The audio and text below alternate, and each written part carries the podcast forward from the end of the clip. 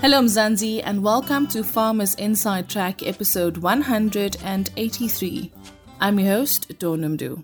In this edition, Samkelo Boy, the co founder of Abalusi, an agri tech startup that provides community based livestock management and marketplace tailored to mitigate smallholder farmer challenges, weighs in on the development of agri tech in Mzansi.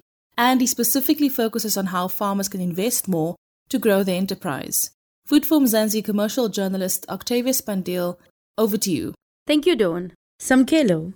Let's kick it off with a general overview of where Mzansi is at with the development of agri-tech and is the progress at a satisfactory rate?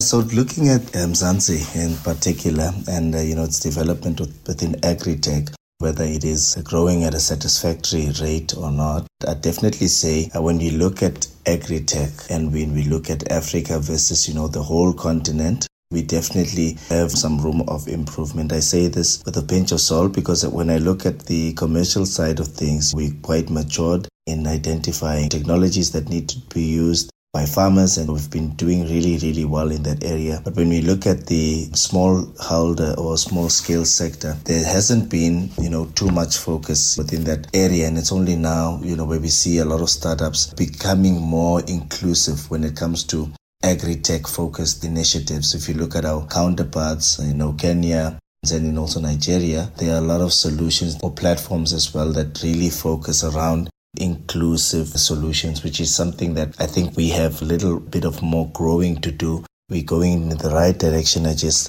needs to be more mature enough for all types of farmers to be able to leverage and use technologies. What are your thoughts on agricultural practices developed during the Green Revolution are they becoming unsustainable, especially in the face of climate change and a growing population? I think this is two contrasting questions, but I think the context is very important. It's important for us to understand that the world at that point in time had a great need and urgency for greater production of food. And that time it worked so well to feed the whole nation. And I guess that addresses the food security concern. But then what we also need to realize is that it's unsustainable. Green revolution, as much as it did come with a lot of good things, there's a lot of negative things that came with it as well due to its impact on soil, crop production, pollution, the amount of water that is consumed in this production cycle. So I think the more question that we should be asking ourselves is has it matured? And is it time now as the world to be able to think about how do we now ensure that we manage these uh, elements or natural resources more in efficient and smarter way maybe give birth to the fourth industrial revolution and the inclusion of technologies to be able to monitor and increase production efficiency. So i think it was relevant for the time being and it's time maybe to now rethink on the how do we now uh, transition or move everyone to a new revolution that speaks to sustainability because there is no point in producing a lot of food and securing or closing off the need for food insecurity if tomorrow we won't have the natural resources to produce the food that we need to eat every day. What are the key challenges farmers in Mzansi should be well aware of before making a decision to invest in agri-tech?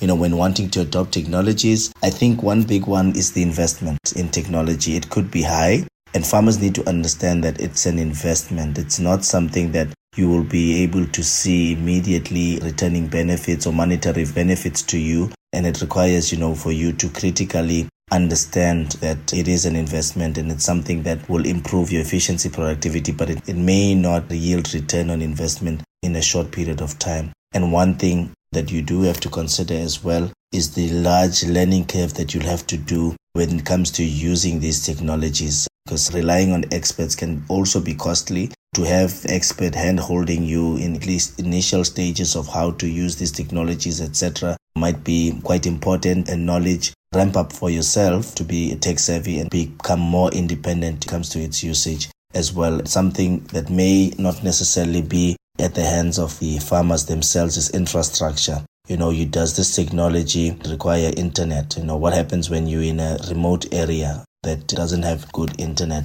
Does this technology accommodate uh, you know for situations where you're offline and you know you can't connect to anyone so it is those kind of challenges that I think you know farmers need to be aware of and one other challenge is understanding of the actual technology. So it, it's identifying does this technology actually work for my farming operations? What is it specifically going to uh, do for me? And I think farmers need to critically be able to identify that before they make that kind of investment. What is your tips to farmers who are hesitant about making an investment in agri-tech, especially the ones who value traditional farming to their core?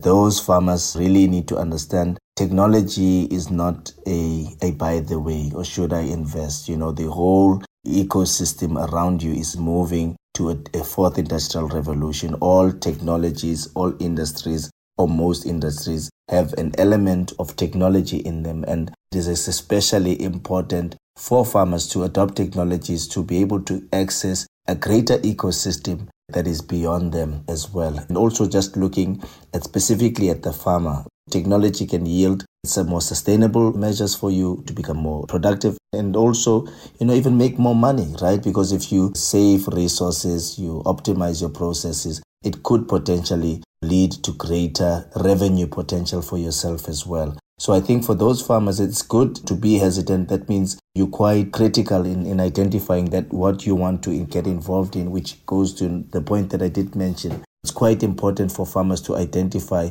okay, there is a technology out here, but then how is this relevant for me? What value will this bring for me? And I also challenge these farmers to investigate more on what kind of technologies would work for me. What does a support structure look like? You know, am I going to get any trainings and all of those things? Because I think it's just the fear you know, of the unknown. Some things that can cause frustrations or delays uh, in your production is mainly understanding. If you can't use the technology, it will frustrate you. But I think a combination of uh, the usage of technology and your uh, traditional way of thinking is the true or perfect mixture to creating a successful enterprise because technology is not the silver bullet. It doesn't solve all of your problems. It is one of the key elements that can help farmers to become more efficient, sustainable, and more resilient. And finally, what are the top five agri tech apps farmers in Mzansi should be using right now? I'll just mention companies and not necessarily the applications, but I think farmers should definitely follow the Awareness Company. They have a, a cool application called the Hydra app. Another one is Khula Inputs app as well for farmers to purchase inputs uh, their production. There's one called Hello Choice, which is a cool app for that purchases offtake from farmers to be able to uh, sell to uh, donate some of their produce or excess produce as well, which is a quite a cool application uh, to follow. Green Fingers is another one.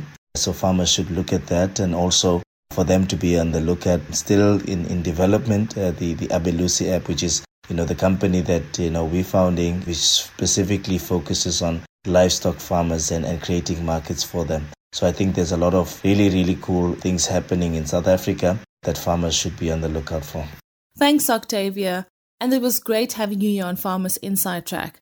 That is, of course, Samkelo Boy, the co founder of Abalusi, an agri tech startup.